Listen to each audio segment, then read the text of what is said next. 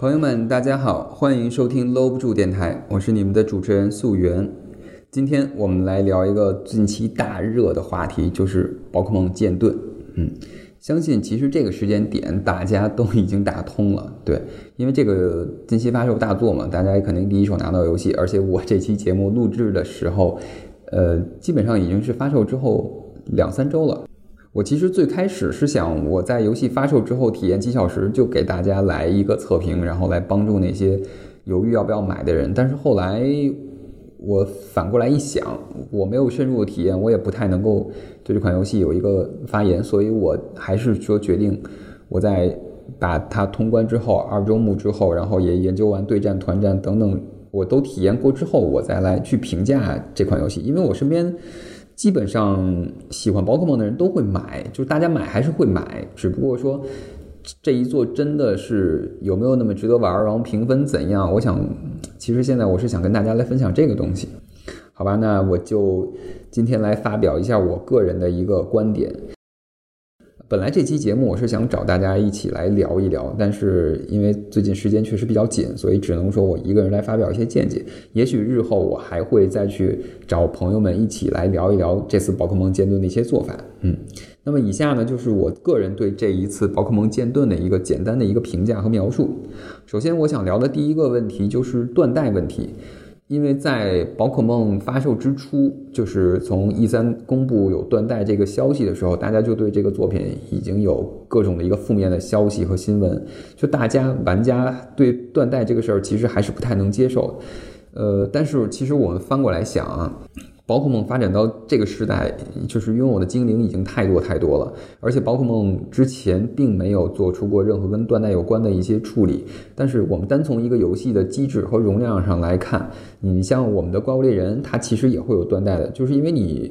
呃，一个游戏的容量或者说一个游戏系统里，你如果存在的个体数量越多的话，你造成的可能性。和造成的一些结果都会是成倍数的一个增加，也就是说，我每多一只宝可梦，我都要考虑这一只宝可梦和其他所有宝可梦之间的一个关联，就这个体量到最后会变成一个很大的数字，所以在系统维护上确实存在着一定的压力。当然，我个人从情感上来说，断代还是让我觉得有一点不舒服，因为有很多宝可梦，特别是老的宝可梦，是我从最开始玩就会用到现在的，就是或许会还是会有这种东西，但是我觉得。这个不能成为我们说拒绝买宝可梦剑盾的一个理由，因为当我完整的去把剑盾玩下来之后，其实我觉得这个作品里的宝可梦数量还是可以的，还是能够满足我的一些需求的，就覆盖的也还算不错。而且是说你在这之中，你并不会体验到说宝可梦数量变少了，因为它地图反而是有限的，就是你在玩的过程中，你还会发现哦，我这个地方已经有很多宝可梦了，这个感觉不太明显。第二个，我想跟大家聊一下这个宝可梦剑盾的画面的一个体验。当然了，其实我对 GF 这个公司并没有抱太大的期望，因为我们从以往的宝可梦作品中就能看到，他们在宝可梦画面包括音乐上的进化其实是严重落后于时代的，就他们并没有那么强的开发能力，就以至于当 3DS 的那个年代，他们开发出的 3D 画面竟然还会卡，就因为他们把一些特别。没有用的一些 3D 运算的一些资源，去给了背景的一些动效。就当然，我们发现剑盾里还是这样，就它会把你背景动效实时炫出来。但是这个东西真的有那么重要吗？对吧？嗯，也不得不说，呃，但是这次画面还可以，就起码我们的人现在是正常比例的，呃，接近正常比例的一个人。然后宝可梦 3D 化也还算做的不错。然后也是有巨大的场景，我觉得这次在场景上，GF 还是下了很大的功夫的。就它跟以往的那种我只显示一部分局部等等的，还都不太一样。然后甚至还有了我们现在做到的这个荒野地带，就是呃荒野区域，就是我们可以有一个相对自由的一个大的一个狩猎场的一个感觉。然后从这一点来说，我们的画面还是有一个很大的提升的。然后下面第三点呢，我就是想跟大家聊一聊这个宝可梦剑盾的这个流程。这个流程剧情其实是我这次玩宝可梦剑盾最失望的一个地方。我不知道是因为什么，GF 在这次做剑盾的时候特意弱化了一下剧情和减减少了流程。就算是我每天工作，然后只是下班路上玩这个宝可梦，我也大概只花了一周的时间就已经通关了。就是。呃流程感觉特别短，而且在每一个城镇基本上你也不会停留太多，呃，就往往都甚至没有折返路线。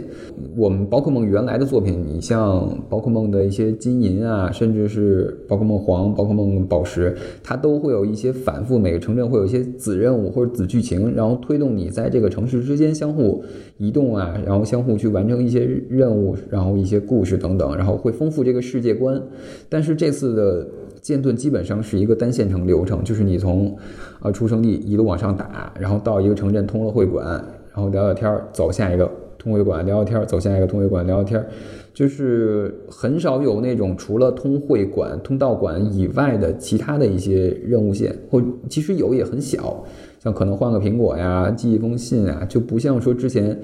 呃，我举一个最简单的例子，就是像我们今年的火箭队，火箭队能有类似于广播电塔，然后等等这种大型的任务去让你执行，就会让我觉得好像流程很单一，而且很快就把这个东西去走完了，就以至于现在我们对每一个城镇的印象就是道馆，还有那个宝可梦中心，就这两点一线的一个生活吧。这个是让我觉得有点有点失望。当然了，我觉得 GF 这么做，它可能是为了。呃，减轻玩家的前期的一个游玩时间，然后把更多的时间投入到一个团战啊，或者是多人啊，或者是对战这么一个一个东西。虽然我可以理解，但是我还是觉得，你如果想做对战，你不如直接做一个对战 online 版或者是什么之类的。你，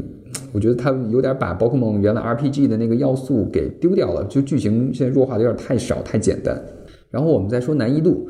因为肉眼可见，现在那个宝可梦作品的难易度是每代都在下降的。就像我们的努力值的获取呀，还有一些孵蛋的方式啊、性格呀，尤其要说这次呃宝可梦剑盾的这个生蛋的速度真的是惊人的快。我刚把两只两只宝可梦放到培育屋，然后扭头骑着自行车，没走出几步，哎，发现身上的蛋已经孵出来了，然后再回去之后发现又生一个。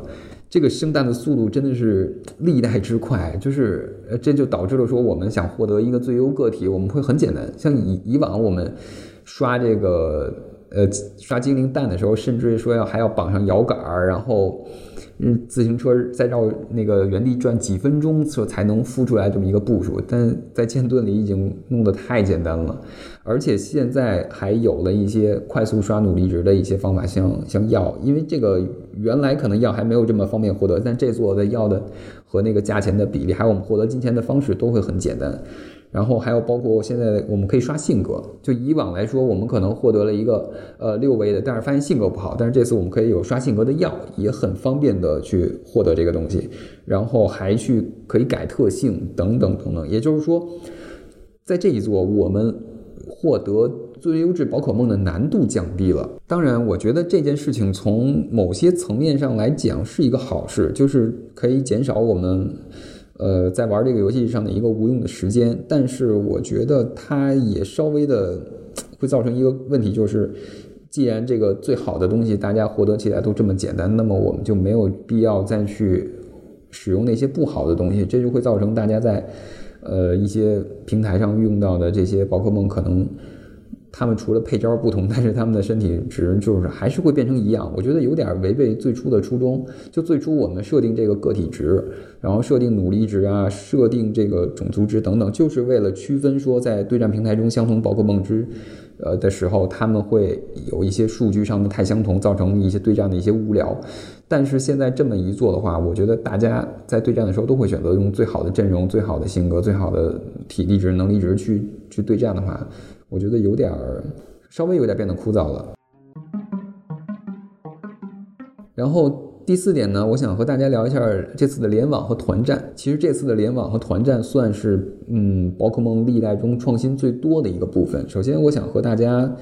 呃先简单说一下联网。联网这次功能比较多啊，就首先是呃所谓的魔法交换，就是奇迹交换，然后是传统交换，还有对战，还有这次的所谓团战。然后还有一点比较创新的，就是说我们可以在旷野地带看到别的玩家，然后还可以从别的玩家那获取东西。一开始我以为会是一个互动性比较强的一个实时传输数据的，但是现在看来并不是，就是别的玩家只是简单的出现在那里，然后你跟他聊天获得一些东西，而且他们的移动也会变得很滞后。当然，这个我觉得也取决于一个网速的概念，就是我们的速度可能。并不支持我们去进行这么一个多点互联，然后这么一个复杂的一个数据传输。嗯，但是我觉得对于呃宝可梦来说，这已经是一个很大的进步了。我相信未来以后，我们这个训练师也能够在一个更开阔的一个世界里，然后进行这样的一个交流互动。我觉得这个是一个大的一个好的方向，因为宝可梦这个东西它。其实更注重的是一个人与人之间的一个交流和通信，因为其实从 GB 开始，为什么宝可梦火爆，就是因为它可以通信，可以交换，然后大家可以进行交流去游玩，就是人与人之间的这种交流合作，然后交换啊、对战啊，其实才是宝可梦真正的魅力，这个我觉得是毋庸置疑的。而且现在说网络发展这么多，我们的那个在互联网上进行游玩也能够大大的方便我们，不像我们过去必须得两个人坐在一起才能进行联机等等。然后接下来就是我们的这个团战，团战它这次推出了一个集聚化，集聚化这个东西呢，我在看宣传片的时候，我觉得嗯还可以，因为它其实感觉上有点像是 Mega 进化或者是 Z 招式这种，就是我额外会多出一种必杀技，然后等等。但是在我实际体验之后，我觉得这个集聚化团战做的很糟糕，因为集聚化团战之后，它会把宝可梦的技能趋于简单化，就基本上每一个属性它只会多出，都都会归为一个技能。你像我如果有火属性的各种各种攻击技能吧，它都会把你简单的归为其中一个什么集聚火焰等等这种技能。然后所有防御技能呢，它都会变成集聚铁壁，就是纯的一个守卫技能。然后这样其实就就好像把一个本来很复杂的一个战斗规则简改成了一个简单的剪刀石头布的一个比大小的这么一个猜拳的一个行为。然后而且集聚化只有三回合，就是只是单纯的一个力量和体力加成，我觉得并没有太多的意思。特别是大家在集聚化团战去抓宠的时候，那种所谓的大盾特别无聊，就是。你只是在一下攻击去消耗一个盾，也没有任何技能啊、战术啊等等的配合，感觉更像是说大家为了去抓住这只大宠大怪，然后单刷出了这么一个所谓的打副本的模式。但是这个打副本模式本身却并不精彩。就是现在我我其实一点也不期待我去我去几句话去打副本去抓这个宠这个过程，因为这过程很无聊很无聊。你就是在比谁的攻击力高，然后大家能不能快速的把它干掉。然后一点战术也没有，一点协同的观念也没有。然后唯一让我开心的就是我可能碰到一个很稀有的宠物，我可以去抓住它，就仅此而已。所以我觉得就是在宝可梦这个集聚化团战的这个问题上，我觉得 G F 还是没有想太明白。他可能迈出了第一步，但是他并没有把这个东西弄成一个很好玩的机制。它甚至弱于我们也很早就存在的一个宝可梦对战的这么一个东西。因为宝可梦对战其实还是宝可梦这个本身可以。更多值得研究的一个玩法。那么接下来第五点，我就来跟大家聊一聊这次的对战。这次的对战，我觉得也是说以难度开始降低了，因为这次我们在第一次打对战塔的时候，甚至可以租用队伍。就对于一些原来没有打过对战啊这些玩家，他们会有一个很好的一个教学模式。我们会分几个队伍，什么常规队、技巧队，然后脉速队、天气队，基本上去呃给你。给你演示了几个说不同的一个配比战队的一个方式，你是如何去战斗的，然后来教大家。而且这次也分单打和双打，当然有难度的说或者更专业的就是双打嘛。我觉得也是给一些新玩家降低一些门槛，让你知道说现在哎流行的一些战队或者流行的玩法怎么配比，可以达成那个一些好的战斗模式。而且这次的 AI 用的一些宝可梦，呃，据我肉眼观测啊，应该也都是有一定配合，而且他们的努力值也是刷满的一个情况。所以以至于说，如果你是一个。呃，只是一个简单突突突队伍，你很有可能会被对面叫做人，因为我就经常遇到对面是有很有技巧的，是一些什么什么哈切换人队啊，就哈切配隐藏实力这种，就是他会有一些固定的战术在里面。我觉得你打几次，你即使输了，你你也能从对面的这个战队里学到很多东西。我觉得这次的这个还是我们对战还是剑盾做的还比较好的一个一个部分吧。而且这次对战，他获得的 BP 点数，就是你还很容易就去获得那些道具啊，增加努力值的药。就是说，你如果打几局对战的话，你如果运气好，你可能夺获得这个点儿，就可以再去培育出新的一些宝可梦。嗯，我觉得也是这次比较好玩、比较简单的。而且相对于之前的那个剧情的薄弱，我觉得可能说从现在这个时间点开始吧，如果你还在玩宝可梦剑盾的话，我相信你一定是在打对战，你不会去玩几句话团战这种无聊的东西。那么还有一点是我对这次宝可梦比较失望的一点，就是因为宝可梦 Let's Go 发售的时候，它里面也做了很多改动，然后加入一些很好玩的东西，譬如宝可梦跟随。其实宝可梦跟随是一个很小的一个点，大概是从宝可梦那个新金银铃的时候有，还有就是黄的时候，它会有这个宝可梦跟随。但是这个宝可梦跟随的这个效果，其实是很多玩家津津乐道的一个东西。但是我很遗憾，这个系统并没有说继承下来。之前宝可梦 Let's Go 皮卡丘和 Let's Go 伊布发售的时候，有配一款精灵球的外设，然后官方之前是说这款外设也可以应用在宝可梦剑盾上。但是，据我发现，宝可梦剑盾现在应用这款精灵球外设的效果，或者说是功能，并没有之前 Let's Go 那么多。Let's Go 的话，你如果把宝可梦拷拷贝进去、传进去的话，然后你带着它走路，你的步数可以让这只宝可梦升级，就是类似于新金银魂当年的那个计步器的功能。但是这次并没有这个宝可梦升级的属性，而是只单单获得一些道具。这个我觉得也是说更边缘化这个就是精灵球 Plus 的一个一个功能性吧，就是好像变得没有那么必要了。而且这次的宝可梦放进去的语音也并没有那个之前那么多。你像之前，如果你传的是皮卡丘或者是伊布，你在玩弄这个球的同时是会有不同的声音，可能你。呃，快速晃动或慢速晃动，然后等等，皮卡丘会发出各种不同的声音，好像在跟你聊天。但是这次，即使我放入的是通过皮卡丘 Let's Go，呃，Let's Go 皮卡丘那款游戏联动获得的那只皮卡丘，也只有两款声音，一款是你晃球之后的皮卡丘声音，一款是你摇动摇杆之后的一个皮卡的声音。所以我觉得可能是。他们在做这款游戏的时候就已经忽略了前面的外设，但是我觉得其实完全可以把这个精灵球再做的更好玩一点。既然你已经卖了，你是不是还可以再追加一些功能？这个也是我觉得比较失望的一点。嗯，但是话说回来啊，作为一个宝可梦粉丝，我觉得大家该买还是得买，该玩还是得玩。毕竟这么多年了，从小玩到大，对吧？咱们一边骂着这个游戏，一边还得说说真香。能养活 GF 公司的东西也没多少了，对吧？嗯，反正还是希望。宝可梦这款游戏做得越来越好，因为谁也不希望看到皮卡丘某一天会被没落。虽然现在后辈层出不穷，像什么妖怪手表之类的，我觉得也是一件好事儿。就是它其实是在变相去刺激着这个宝可梦 GF 公司，就是你要努力，你要去开发一些新的东西，你才能够去做出更好的一个产品，嗯，来回馈你的这些玩家粉丝。我也希望 GF 公司多听听一些玩家的一些心声。或者说是你去真的去和玩家沟通一下，看看大家真的在乎的是什么，想玩的是什么。我觉得你跟粉丝的一个更强的互动，而不是只是做出一个你们认为很酷的东西。因为现在宝可梦在我看来有点趋近于低龄化，然后二次元化等等，我觉得都并不是一个宝可梦向未来发展的一个一个更好的路吧。我觉得吸引新时代玩家是一个方面，但是你慢慢的会。会扔掉很多老玩家，因为毕竟宝可梦这款游戏这个 IP 吧，它已经跨了将近一代人了。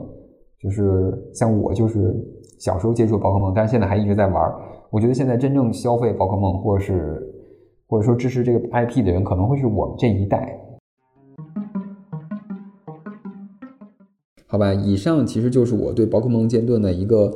呃，浅显的个人的一个见解。如果大家有什么想跟我聊的，也可以在我的节目下方留言，或者是你有我的微信，也可以直接和我去探讨这个东西。那么今天的节目就到这里。如果你喜欢我的节目呢，可以在节目下方点击订阅我的节目。搂不住电台已经同时上线了网易云音乐、喜马拉雅、荔枝 FM，还有蜻蜓 FM，还有苹果 Podcast，任何一个平台都可以订阅，好吧？嗯，那今天谢谢大家收听，朋友们再见。